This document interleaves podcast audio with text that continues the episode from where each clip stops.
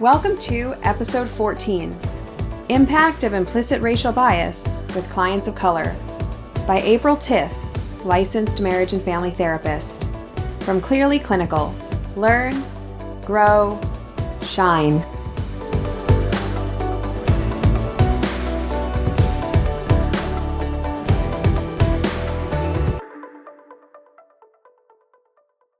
Greetings, everyone. Uh, my name is April Tith, and I'm a licensed marriage and family therapist. As you might already know, the training content that I'm providing in this course focuses on the impact of implicit racial bias, um, primarily in mental health settings. Um, so I'd like to start off just by emphasizing that this isn't isn't really a lecture or a training, um, but more of a discussion. It may be a one-sided discussion uh, by nature of being a podcast, but I would really encourage that as you listen to some of the topics that I go over, um, that you might want to take notes on really anything that that triggers you um, you know whether that be a client situation that i bring up a difficult topic um, that maybe you don't um, agree with, um, you hear something that you think is a bit controversial, um, or maybe just a discussion point that you prefer not to think about because um, it, it, makes you feel um, uncomfortable. Um, those are all really important things to recognize within ourselves, and I'll kind of get into that a little bit more. but again, you know, as we go over this content, um, really the whole point is to be aware of, um, you know, really what our our internal process is um, as we um, kind of go through these sorts of situations when dealing um, with clients and maybe even um, in our own personal lives. Really, our, our, feelings of avoidance, discomfort, anger, frustration, maybe sadness, um, they're all examples of, you know, what we often try to avoid, not just in clinical practice, but as I said again, you know, also in our personal lives. And the reason that delving into um, difficult topics like implicit racial bias and cultural bias is so important is because if we don't address it for ourselves, then um, we fail to recognize, consider, and, and validate uh, these feelings and struggles with our clients. So my, my hope is that you as practitioners will be able to utilize um, some of these strategies um, in your own practice or work setting to engender constructive and effective discussion um, with both clients and colleagues as well as um, maybe some of your peers as well. So, with that, um, I'm going to briefly describe the objectives uh, for the course. I know these um, may be stated elsewhere, but I'll kind of um, get into um, each and every uh, one of them and, and elaborate um, further about why they're important. Um, so, upon completing this course, participants uh, should be able to uh, firstly, define and distinguish between the concepts of cultural competence versus cult- cultural humility and their respective impacts within clinical interviewing and client care. I will say off the bat, um, you know, that, that there is overlap here. Again, cultural competence and cultural humility both are you know constructs that have evolved um, over the past several years.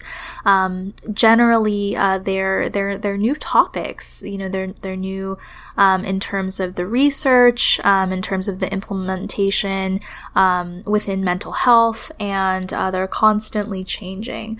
Um, but but really, I want to get into a discussion about you know what some of the differences are, how uh, researchers as well as clinicians um, you know, have kind of adopted both mentalities, how we've implemented them into our practice, um, both successfully and unsuccessfully. And, and that's really the, the point here.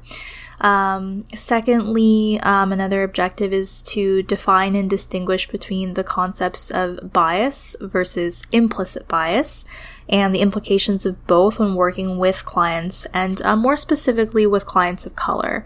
Um, and lastly, identifying at least one strategy for integrating um, and maintaining cultural self awareness in clinical practice. Um, and so, on that note, um, I really wanted to take a second to and again just kind of have a bit of a reflection moment and uh, might be doing that uh, a couple times here just because again i i think it's so important to just be mindful and, and self aware of our own internal process. Um, because again, that is really the way to um, progress with our own cultural mindfulness. Um, and so I wanted to kind of have a moment where we stop and think about why we became practitioners in the first place, whether you are um, a mental health therapist, whether you are um, an educator, um, whether you are doing research of your own, whether you're in the medical field. Um, so again, theoretically, um, a lot of people become practitioners um, because they want to help. So, while it may seem unnecessary to even cover uh, this in a training, um, and again, to a certain extent, many of you um, who choose to listen to me uh, discuss this topic are probably open to strategies for reflection and personal growth. Um, but I think it's important to take a moment to really ask ourselves this before we delve in. Um, whether you're new to the helping field, whether you've been a therapist or counselor for 10 or 20 years, or whether you've, you've lost count because you're drowning in community mental health paperwork and you're only doing this because you need some CEUs, which is totally fine, by the way. Um, again, why, why do we decide to help? What, um, makes us, um, continue to want to help? Um, did you know exactly who you wanted to help going into the field that you're in? Um, you know, was there any population that you were um, concerned with helping? You know, maybe you were already pretty aware of certain biases um, that you had, or maybe had some preconceived notions about what helping um, you know would be like particularly if you're working for um, you know community mental health where you know again typically clinicians are vastly underpaid. You know the hours are really long the clientele um, and their symptomatology is uh, extremely extremely um, severe at times. And so again you know these are all really important factors to consider um, because they may impact um, the day to day work that we do um, with our clients. And uh, definitely our implicit biases you know can grow and, and sometimes become um, much stronger when you're feeling depleted and overworked. So um, you know definitely take a couple moments and you know jot down some some thoughts and um, things here where um, you know maybe you haven't thought about this in a long time, but think about it for a second and, you know, have it in mind as, as we move forward in this um, discussion. And I know for me personally, um, I'm Cambodian American. Um, you know, my, my family, uh, they were refugees during the Khmer Rouge genocide. Um, and that has always been my sort of general, you know, go to response anytime that question has been asked of me, maybe like in an interview for a position in terms of uh, why I was interested in mental health um, coming into this field. And it, it, really took many, many years for me to.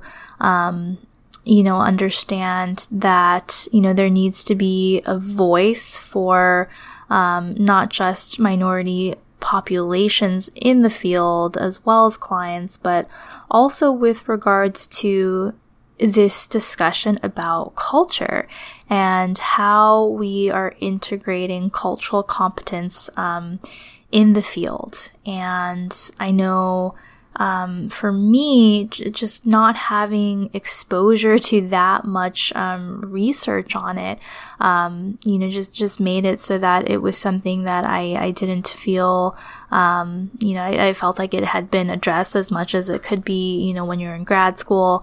Um, you know, maybe you learn a little bit about it. Um, I was very lucky to have, um, you know, really amazing professors, um, you know, in, in my, uh, grad school, um, courses that, really, uh, made the topic about self reflection. Um, and so that was something that I carried with me into my um, practice, and it, it's just it's really grown um, since then. So you know, my hope is that again, this is something that continues to grow. Um, you know, that we can continue to be in discussion about, just because again, there's so much, um, you know, that we don't realize, um, you know, we impact when we work with clients. And it can be very concerning, um, you know, not having any sort of awareness that sometimes our own biases that we don't know we have um, are really negatively affecting um, the people that we are wanting to help the most. Okay, so now we're going to get into discussion um, about uh, cultural competence uh, as well as cultural humility. Um, to clarify, I'm not really going to focus on just one definition each, um, you know, for these concepts, kind of like I discussed before. Um, again, rather, um, I'd like to get into a discussion about how these definitions have transformed over time um, and impacted our practice. So, to start off, um, I'll provide um, some formal definitions of cultural competence presented by different agencies and literature prior to prior to getting uh, into further explanation of the concept. Um, so, for example, the Substance Abuse and Mental Health Services Administration (SAMHSA) um, they define cultural competence um, essentially as the ability to interact effectively with people of different cultures um, and ensuring the needs of all community members are addressed. SAMHSA uh, then elaborates and, and, they do a really great job of outlining how cultural competence um, should be implemented systematically um, for organizations um, serving diverse populations, such as, um, you know, with the continued assessment of organizational diversity and building capacity for cultural inclusion. Um, now, let's talk about what actually comes to mind for many new clinicians when we discuss cultural competence. So, in speaking with, with many new therapists, I, I found that their idea of cultural competence um, was, was much more simplistic, again, through no fault of their own. Um, it's, it's this idea that in the helping field, you know, we should do our research when it comes to working with clients of diverse backgrounds and, and be prepared to assert how quote cultured we are or how well versed we are um, in the culture of another person. This perspective really stems from times where cultural considerations um, were just making their way into um, the Diagnostic and Statistical Manual for of Mental Disorders, or the DSM, as, as you guys are probably aware, um, which continues to be a, a work in progress. Um, again, you know, for for those of you who are in the mental health field, you're probably very well versed, um, you know, in, in using the DSM um, maybe know a little bit about um, the history. Um, you know, it wasn't really um, until um, you know the um, I can't remember which DSM edition it was. Um, but for for example, homosexuality, as many of you may know, um, was was in the DSM as a mental disorder, and it took a lot of advocacy, um, you know, a lot of time um, for that to be removed, which was not that long ago. Um, uh, cultural assessments, again, that I think it wasn't until the DSM, you know, 4TR that um, there was an outline of you know, an assessment um, there with in relation to um, disorders um, in the context of cultures, uh, and you know, the DSM five has since elaborated on that, but again, we are still a really, really, really, really uh, a long, long way from um, really finding um, you know, some sort of, you know, policy or procedure um, that can help us integrate um, cultural competence into our work. There, there's really um, nothing formal um, that that assists with that at this point. There's this idea that you know practice practitioners should and, and, need to be culturally competent in their practices, um, but again, little to no structure on how that should be implemented. So one strategy is that therapists were to assert cultural competence in an attempt to build rapport with clients. Um, again, while the, while this strategy in and of itself isn't overtly harmful, it can be very limiting. Um, cultural competence really isn't a test of how much knowledge you have over another person's uh, culture.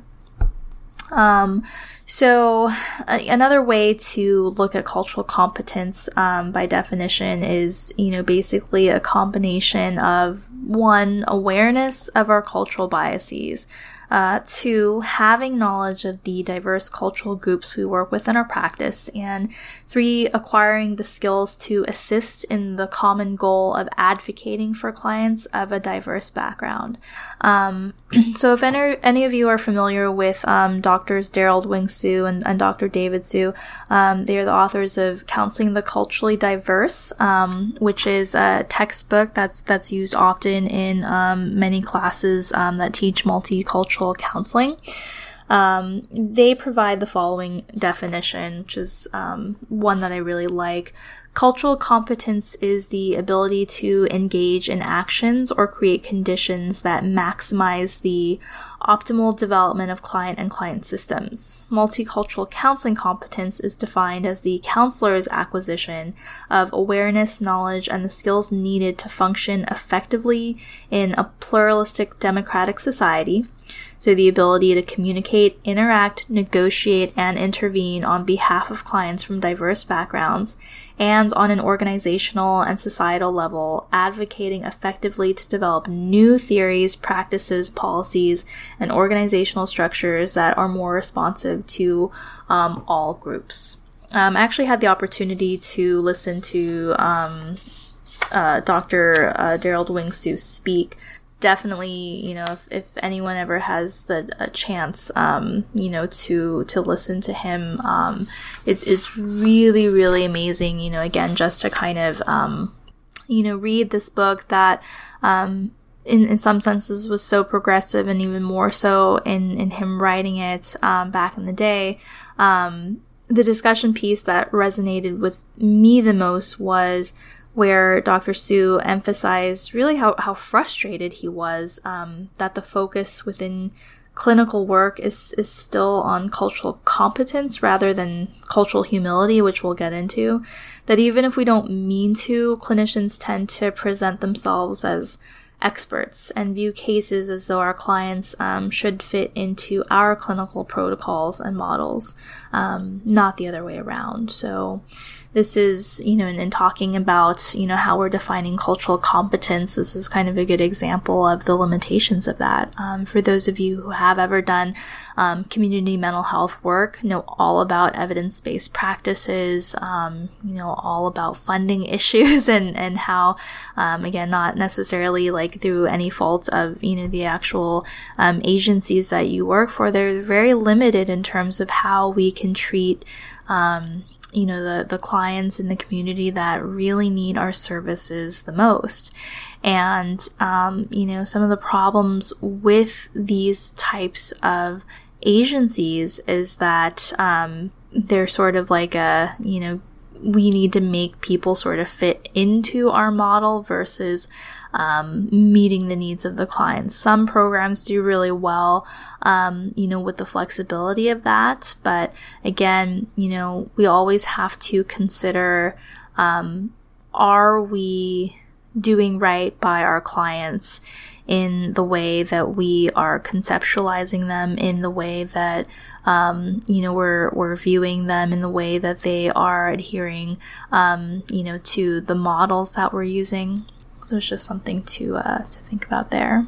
And so cultural humility um, basically takes all of those definitions, you know, all the definitions of cultural competence, and essentially views it through an other-oriented lens. Um, one definition that I really like comes from the Journal of Counseling Psychology. Um, they define it as uh, cultural humility is um, basically having an interpersonal stance that is other oriented rather than self focused, characterized by respect and lack of superiority toward an individual's cultural background and experience. Um, so, really, the main difference between the lens of cultural humility and general cultural competence is that cultural humility focuses on taking a one down approach that we are not the experts, um, that we are not the superiors. We don't expect that our clients teach us their culture, even though many clinicians assume that this is the expectation and um, you know they kind of newer therapists tend to go in you know and and um, you work with clients saying okay teach me all about uh, your background because i'm not aware of it. And and they think in that way. They're they're being respectful and they're um, you know they're they're trying they're trying. But again this this takes practice um, really cultural humility um, means that we need to come from a place of recognizing our own internal process um, when working uh, with a client of any background um, and understand how we react to others. The question then becomes is one more effective um, in practice than the other? Um, my answer is that I think you need both. Practitioners have an ethical responsibility to ensure cultural competence in their practice. Um, in mental health, this includes seeking supervision and guidance um, when clinicians are struggling to treat clients in culturally respectful ways. Um, cultural humility is an approach that reinforces collaboration and communication between the practitioner and the client rather than directive discussion um, to understand their contextual origins and how these experiences might play into their reason for referral. So, by taking a one down approach, um, we can be more authentic in discussions and gain um, and understand more than we would by uh, basically making assumptions. So, how um, does all this tie into um, our own client care and um, with clinical interviewing specifically? You know, one example right off the bat um, are our phone screenings. So let's say that, um, you know, let's say you're working for an agency and um, sometimes you have phone screenings you have um, you know maybe uh, staff that that kind of um, you know screens um, you know, clients either walking in or, or calling um, who are seeking services. Basically, a referral source. Um, usually, these have some sort of demographic information. Usually, it'll say, um, you know, hey, you know, client is 11 uh, year old little Johnny. Um, you know, he uh, is um, uh, like Mexican American. Um, blah, blah, blah. It'll give you like a list of information. Demographic information um, is, is often provided, and when it is, it, it can be so helpful, but also so harmful depending on how we use this information. Um, again, you typically see a name, maybe an ethnicity, whether it's accurate or not, who knows? That's the other thing, right? Again, sometimes we make assumptions before even meeting the clients. Um, and then basically it'll list symptoms um, or behaviors that are listed. Maybe you're, you're a clinician that does your own um, phone screenings and consultation calls. So again, um, you know, even more important to get accurate information here and really reflect on how we're using this. Um, so now we have all this information. We haven't met little Johnny yet what do our minds tend to do with that information? Um, again, this is a great segue into the discussion that we're going to have about implicit racial bias, but really take a second here and think about if, you know, if you are a therapist, um, you know, or if you're in the medical field and again, you're seeing information on paper um, about a client and um, you see a name maybe that name um, seems like a typical American name. Maybe the name um, you you're making an assumption about uh, where this person has grown up. You're making an assumption about um, level of immigration. Maybe you're not thinking about any of this at all but something is happening when you're looking at this name and you're looking at their ethnicity. And you know your brain is filtering. Your brain is um, you know putting things into groups as it does. Um, and so again it's not so much about catching and developing a strategy here um, for these types of processes but just being aware that sometimes we are judging even before meeting with the client or the patient that we have preconceived notions already and we want to really recognize that um, regularly so that we begin to understand how this might affect our work with them and the, the service that we're providing to them. Um, so I'm going to briefly talk about some uh, definitions for both bias and implicit bias. Again, pretty straightforward, as most of you know. Um, bias is basically prejudice, um, you know, basically favoring or unfavoring, um, you know, maybe a person or a group. Um, some examples of this would be, um, let, us say, in terms of if we're talking about overt bias, obvious bias. Um, I I currently do um, mediation for the court system, and again, th- that's typically two people, right? You typically have um, a mother and a father. Um, you don't know a whole lot about them, and they're talking about, um, you know, pretty difficult things in terms of, um, you know, spending and sharing time with their children um, lots of bias here, lots of bias here, right? Because you have a lot of information, um, and you know you're you're you have to work really quickly in terms of sorting out the information um, that is being provided to you and sometimes it's, it's a lot of difficult information um, to take in and depending on whether you're meeting with them conjointly or individually um, you know you may have um, you know bias uh, you know, in, in, terms of like, you know, favoring or siding with um, moms more or doing so with dads more. Um, those are all some um, examples, but again, also kind of bleeds into implicit bias um, when you're not so aware. Um, so, implicit bias is basically uh, unconscious bias, and this is essentially when the bias is outside of our own conscious awareness. This is the sort of bias that um, can become very dangerous, right? So, um, when we say things like, I'm not a racist, right? Anytime, you know, you ever get accused of um, being racist, a lot of people, you know, that that's kind of like the go to thing. I'm not a racist. I have friends of all sorts of backgrounds, da da da da. Um, the thing is, we all have some sort of um, opinion, whether we're sharing it or not, whether we're aware of it or not. Our brain is trying to group and filter information um, all the time. It's trying to make sense of things.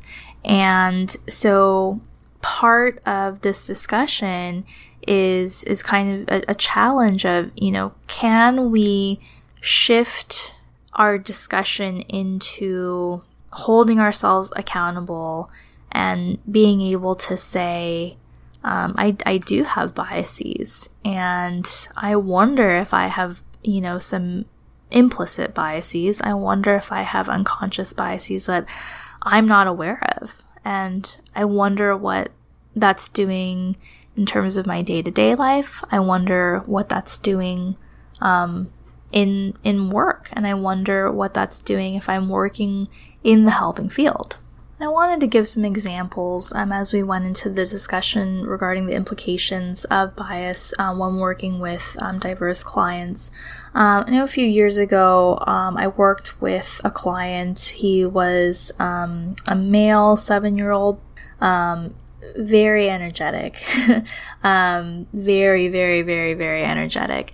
He, um, I think originally was referred, um, by his school and the way that they described this little boy, I'll never forget. Um, it just, it made him sound like he was about eight, eight feet tall.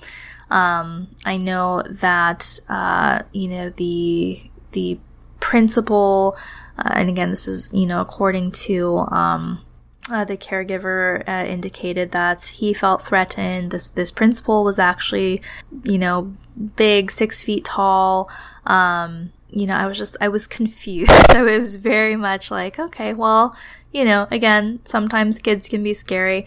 Um, you know, I, I, wonder, you know, what their concerns are. And, you know, they, uh, had issues with, um, you know, him having difficulty uh, regulating his temperament. Um, they felt that he was aggressive. They felt that, um, he threw tantrums, um, that he was a disruption, um, in school and um, I met um, with this client. He happened to be an African American male. Um, and I would say the most salient memories I have of, of, working with him are actually the times where I would retrieve him from um, the school office and then have to walk across the entire school basically to use a classroom in order to do um, a therapy session. Um, it wasn't so much like the sessions that um, I remember the most, but I think the times where there was one time in, in particular where we had to walk a little bit further and i think it just so happened to be a time um, you know when recess was ending. There was a lot of uh, staff outside and again, like I said, he was very energetic. Um, you know, he was um, walking along short, short little, um, you know, ledges. You know, things that that border flower um, pots and, and things like that. And I just remember feeling as though he was completely targeted. Now, again, this could be that because he had, um, you know, had so many behaviors previously, had been sent to the office before he was very well known. However, at this point, you know, we had been working together um, for a few months now, and um, his ac- his behaviors were actually reducing. Um, generally, he was improving. Um, I was consulting uh, with his teachers and the staff, um, but it was really interesting to see staff um, snapping their fingers at him. The tone that they were using with him was very demanding.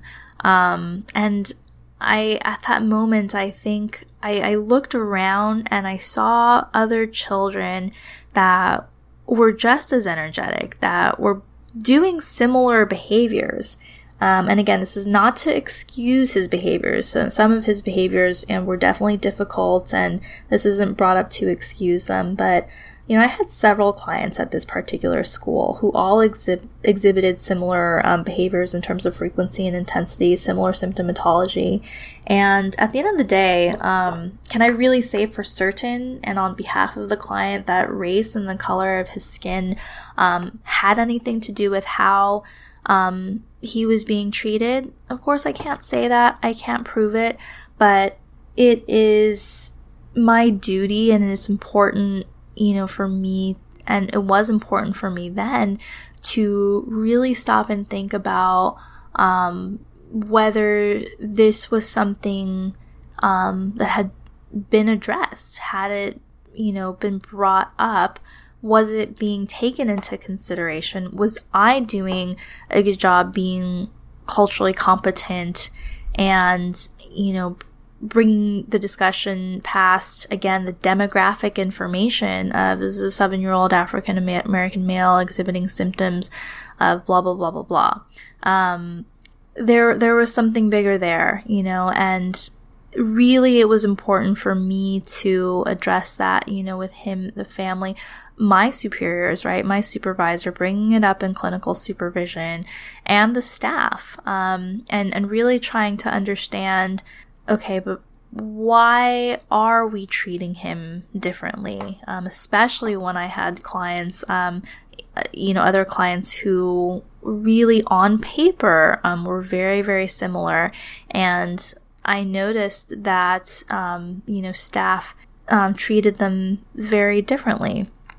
So again, it's not that I was needing, you know, some sort of um, immediate solution, but I kind of just wanted to assess and see what is everyone's level of awareness, everyone who's working with this child, you know, everyone who is involved in this child's life, everyone who plays a part in assisting this child. Um, are we providing him with the right kind of care? Are we being aware of our own biases and really understanding why we are a little bit, um, you know, more, um, I guess, you know, for some of the staff, you know, the ones that I had, observed that day, um, you know, why were they, why was it okay to be more disrespectful to him, be, to be more aggressive towards him? And why didn't I see that um, whenever I walked, you know, with other clients who were doing the same sorts of behaviors from, from the same staff? Um, I also worked um, at a homeless shelter on Skid Row. For those of you that are uh, not familiar with the area, Skid Row is a, a, small area in downtown Los Angeles that um, you know people are really suffering uh, uh, from chronic homelessness. There um, is a lot of shelters there, but definitely not enough. Um, I, I, felt uh, very lucky to to have experienced there. One of my first experiences clinically um, working at a homeless shelter, um, but just really wishing you know there were more housing, more resources um, for the people there. So I worked primarily with adults um, in this area, and the people were getting diagnosed with schizophrenia left and right, um, which is in and of itself a, a diagnosis that is complex. And I think the most concerning thing, and especially with this being, you know, one of the first therapy experiences I ever had, um, was that no one was ever stopping to consider, you know, that a person may have gone through um, extreme duress, extreme trauma, extreme trauma. Um, again, the the stories that my clients told me were just they were indicative of multi-generational trauma and um, i felt as though there was just so much there that concerned me in terms of you know not enough consideration that um, you know maybe we were being too um, simplistic with our um, diagnostic mechanisms. Now, what does race play um, a role in this? I, I don't know if anyone can ever prove that it does, but um, you know, Skid Row has a significant homeless population. Um, you know, there's a lot of African American males, a lot of people who have, um, you know, history of incarceration. Now, again, this is really where our biases come in, right? Especially, um, you know, as we discuss this, especially um, with everything you know that's that's going on, um, you know, that you see um, in the news with um, law enforcement, um, the release of, of body cam footage, and and things of that nature. the discussion always seems to be very controversial, but there's not enough discussion really on the history of where this comes from. Um, you know, I know that it, it, seemed to be that, you know, many residents of Skid Row often had a lot of blame uh, placed on them for being in the position, you know, that they were in, were in. Again, chronic homelessness, um, chronic substance use, um, severe, severe mental health issues. And I remember even, you know, amongst my peers and colleagues, you know, have, getting a lot of judgment for even, uh, wanting to, um, you know, do my traineeship at a homeless shelter. Um, again, you have to wonder where do these feelings come from? Um, I would say it's really easy for people, you know, to just look at surface level behaviors and not look at the history, right? The history of, you know, this nation being founded in racism and slavery. Um, and again, thinking about the progression over time of the treatment of um, African Americans. It's something you know, for everyone and especially for practitioners, you know, working with clients of color, um, to take this into consideration, to take the context into consideration for cultural considerations and really understand um, the context of, of what um, minorities and people of color um, have to go through. And I know for me, um, being immersed in that in a clinical clinical setting, um, you know, was was very um, eye opening, and I think again, really having the privilege of sitting down one on one, you know, with someone and hearing their story and helping them also get to an understanding of you know where they're at today and helping me get to an understanding, helping me keep myself in check, helping me um, learn about my own biases. Again, it, it was um, it was a very very you know significant time, and I think again you know this is this is part of why having these ongoing discussions is really important. At the end of the day, it's really hard to prove that um, people are being treated unfairly, right? There's this idea that um, everyone is equal. There's this idea, um, you know, that there's a color blind approach that, um, you know, everyone has equal rights now. We have the civil rights movement. Um, thusly, you know, everyone should have moved past history and, and, um, all that. The problem with that, um, again, comes down to the fact that um, we can't really change our physical characteristics. And, you know, whether we like it or not, what we look like um, plays a factor, um, you know, in how we treat each other. And as clinicians, this is especially important, um, you know, because again, having our unconscious biases um, play a role in how we conceptualize our clients and how we diagnose clients um, can have serious um, implications um, for their treatment. Um, serious implications for um, consultations with psychiatrists, um, you know, and the prescription of medication. Another example I want to um, bring up is uh, there was a time uh, when I was working um, in a in a community mental health program that was very um, basically the whatever works um, policy. We had a lot of clients um, who had some pretty severe symptomatology.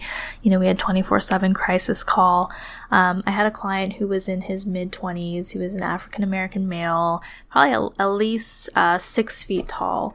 Um, he, I think, had regional center services, um, was uh, diagnosed with fetal alcohol syndrome, um, and I feel also um, may have been, you know, on the autism spectrum.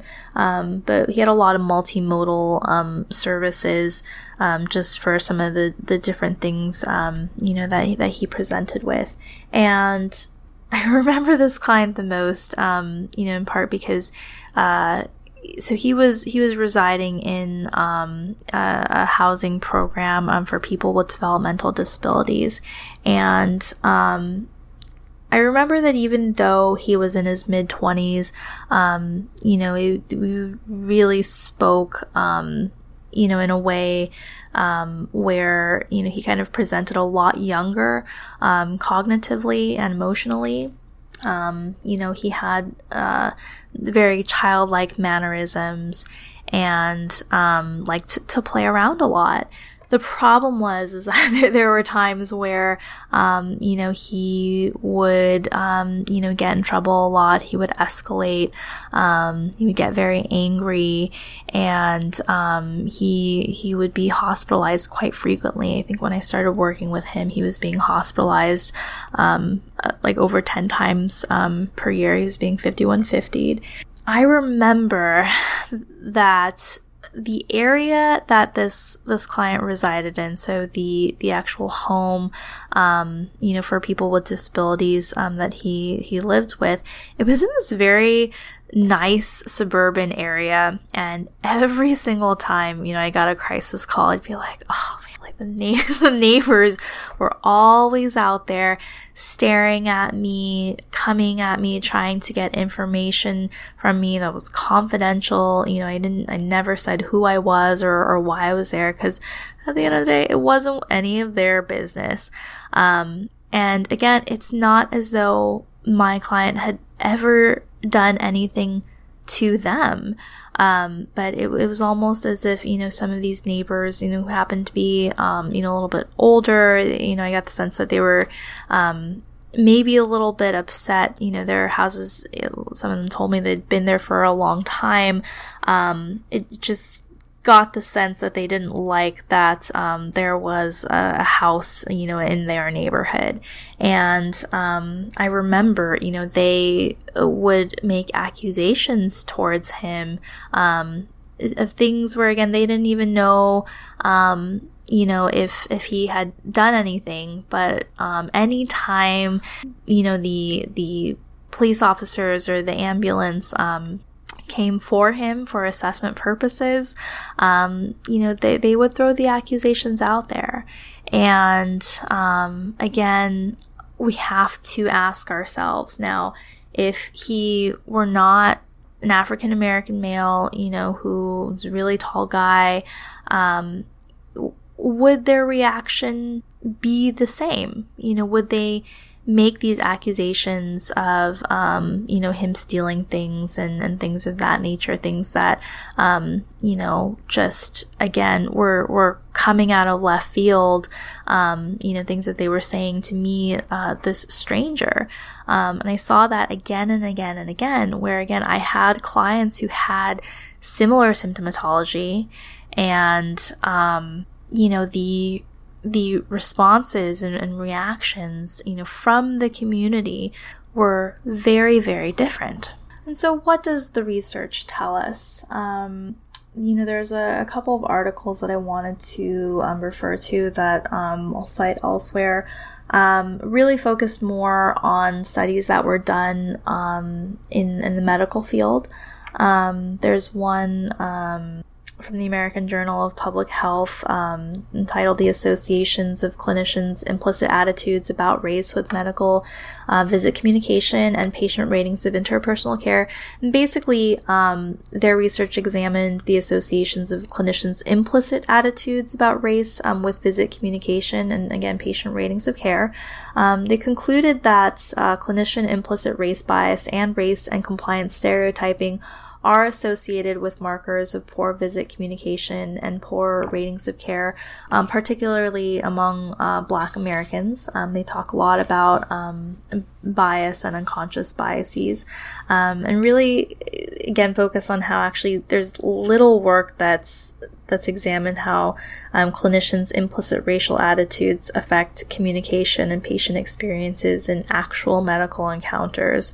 Um, so again, just kind of um, you know something to uh, think about. You know, this was I think published in 2012, just not that long ago. Um, there just hasn't been a lot of um, you know studies in general that have that have been conducted on this. Um, there's also another article um, entitled Clinicians' Implicit Ethnic and Racial Bias and Perceptions of Care Among Black and, and Latino Patients. Um, what they did was investigate whether clinicians' explicit and implicit ethnic and racial biases related to Black and Latino patients' perceptions of their care in established clinical relationships. Um, they also noted that you know this is one of the first studies um, to investigate clinicians' um, implicit bias and communication processes um, in ongoing clinical relationships, and um, you know their their findings suggested that clinicians implicit bias um, might jeopardize their clinical relationships um, with Black patients um, and could have ne- negative effects on other care processes.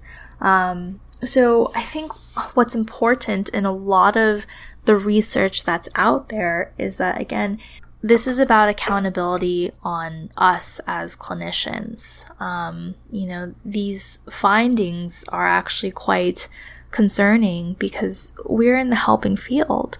And so, you know, in thinking that, you know, we want to help underserved populations, we might actually be doing more harm by not being aware and not holding ourselves accountable um, to some of the internal processes, um, you know, that, that may be biased.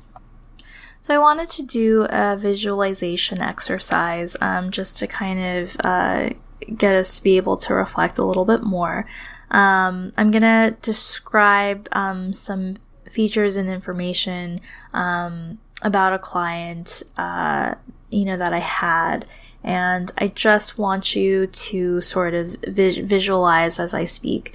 Um, so this client is a 12 year old male who plays baseball.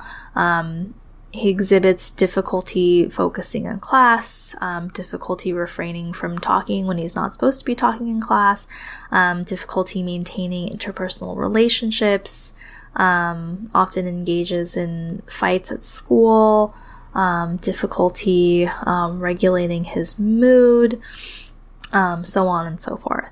So, first, when I mention these symptoms, did you think about a specific client maybe you've had? If so, what was the ethnic background and diagnosis that you or, you know, another clinician provided? And if not, what was the ethnic background of the client that you envisioned for this person? And with that person in mind, what diagnosis did your mind immediately jump to? Um, and so I bring this up because, you know, I've actually had, um, you know, several clients who, who, um, meet this criteria, but I, I had two specifically, um, kind of around the same time where, again, you know, both played the same sports, um, you know, pretty much the same age, pretty much, um, you know, similar behaviors and symptoms. Um, one of the clients um, had been diagnosed with ADHD, and the other client um, was diagnosed with many things over the years um, oppositional defiant disorder, conduct disorder at one point, um, intermittent explosive disorder. Um, and again, you know, the the ethnic background of um, the second boy was African American, and um, the first boy was not.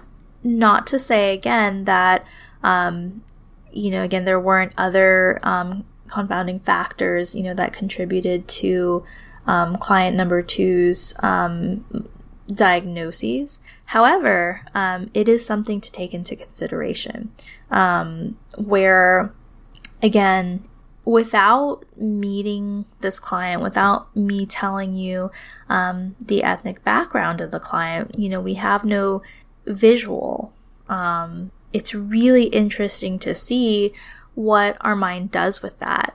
And, you know, whether having that demographic information changes our diagnosis um, is, is really significant.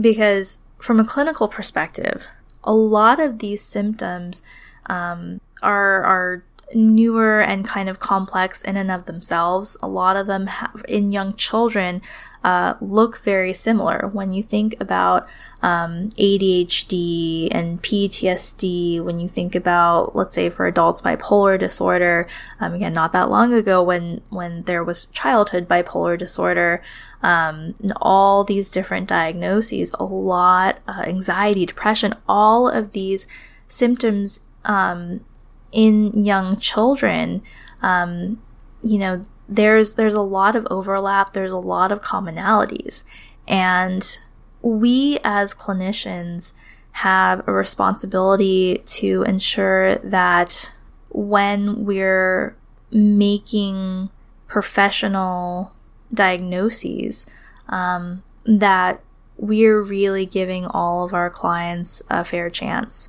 and we're making sure that we're doing our due diligence is hard. It's hard in community mental health, for example, when you're you sort of feel like you have to diagnose within um, 24 hours, and so you do have to make um, assumptions very quickly but it is our ethical responsibility to go back and amend that and change that and to always be assessing if we're feeling as though, okay, now that I have um, more information, um, I, I, think I need to amend this. You know, maybe I was a little bit biased um, in the beginning, and now that I've, you know, kind of gotten to know the child and family and the context with which he lives in a little bit more, um, I think this is a more appropriate diagnosis.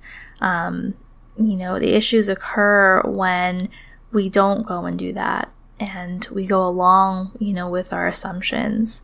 And we think certain clients of certain backgrounds, you know, tend to um, exhibit certain diagnoses more.